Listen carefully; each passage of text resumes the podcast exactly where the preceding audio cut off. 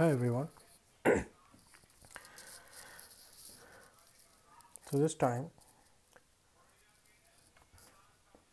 I'm going to read the first introduction of the book called The Wonder That Was India, written by A. L. Basham. Before starting, before start reading the book, I just want to just want to say a few words from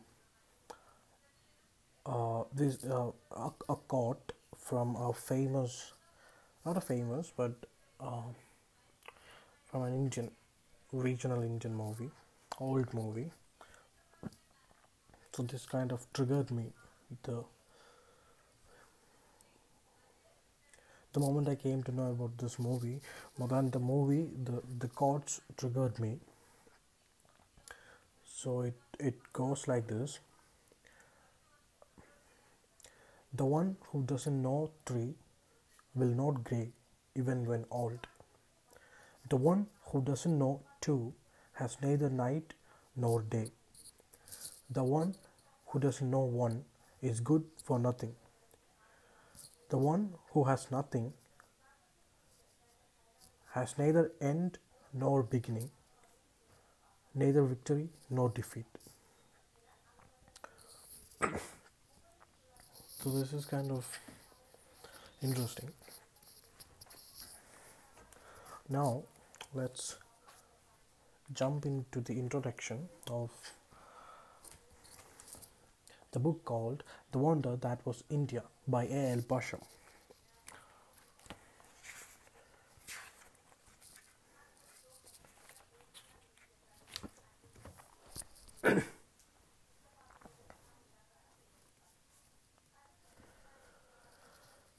The ancient civilization of India grew up in a sharply demarcated subcontinent bounded on the north by the world's largest mountain range, the chain of Himalayas, which, with its extensions to east and west, divides India from the rest of Asia and the world.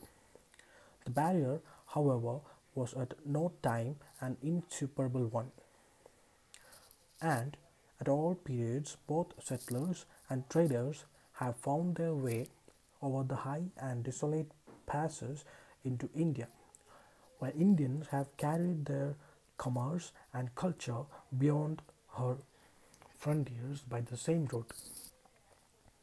India's isolation has never been complete, and the effort of the mountain wall in developing her unique civilization has often been overrated.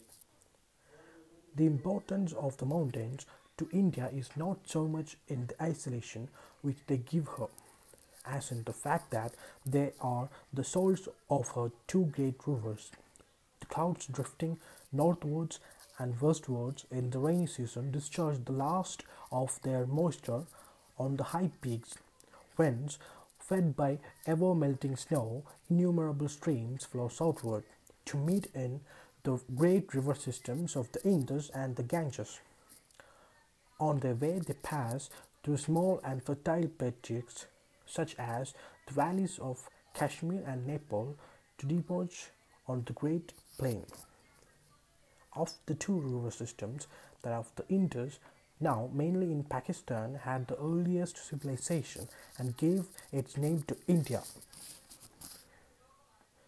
The fertile plain of the Punjab, which is five rivers watered by the five great tributaries of the Indus, the Jhelum, Chenab, Ravi, Beas, and Satluj, had a sorry had a high culture over 2000 years before Christ, which spread down the lower course of the Indus as far as the sea.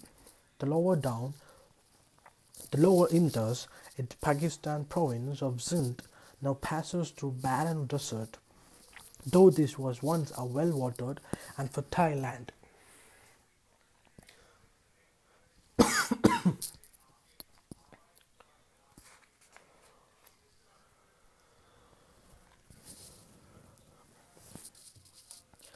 The basin of the Indus is divided from that of the Ganges by the Thar or desert of Rajasthan and by low hills. The watershed to the northwest of Delhi has been the scene of many bitter battles since at least 1000 BC. The western half of the Ganges plain, from the region around Delhi to Patna and including the Doab, or the land between the Ganges and, and its great tributary river Jamna, has always been the heart of India.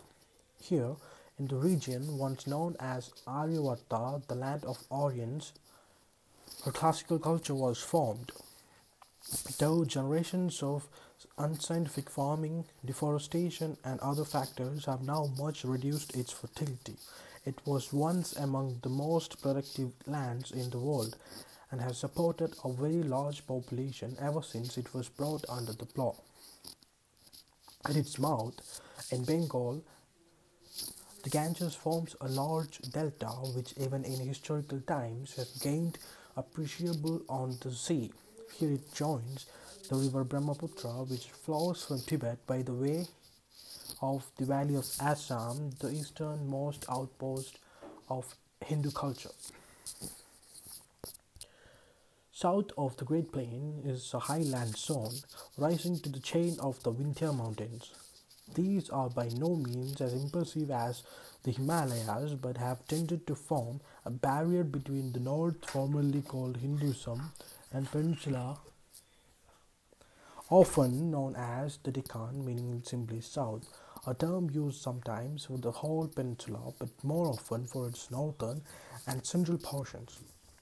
Most of the Deccan is a dry and hilly plain, bordered on either side by long ranges of hills, the western and eastern Ghats. Of these two ranges, the western is the higher and therefore most of the rivers of the Deccan, such as Mahanadi and Godavari, the Krishna or Krishna and the Kaveri flow eastwards to the sea.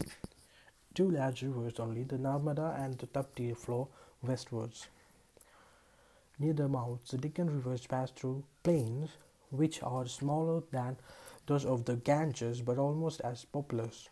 The southeastern part of the peninsula forms a larger plain, the Tamil country, the culture of which was once independent and is not yet completely unified with that of the north.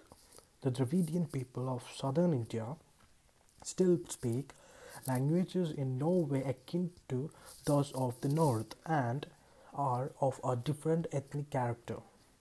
Though there was though there has been much intermixture between northern and southern types geographically Ceylon is a continuation of India, the plain of the north resembling that of the South India and the mountains in the center of the island, the Western Ghats. So actually the introduction is too much so I just reduce it to the first page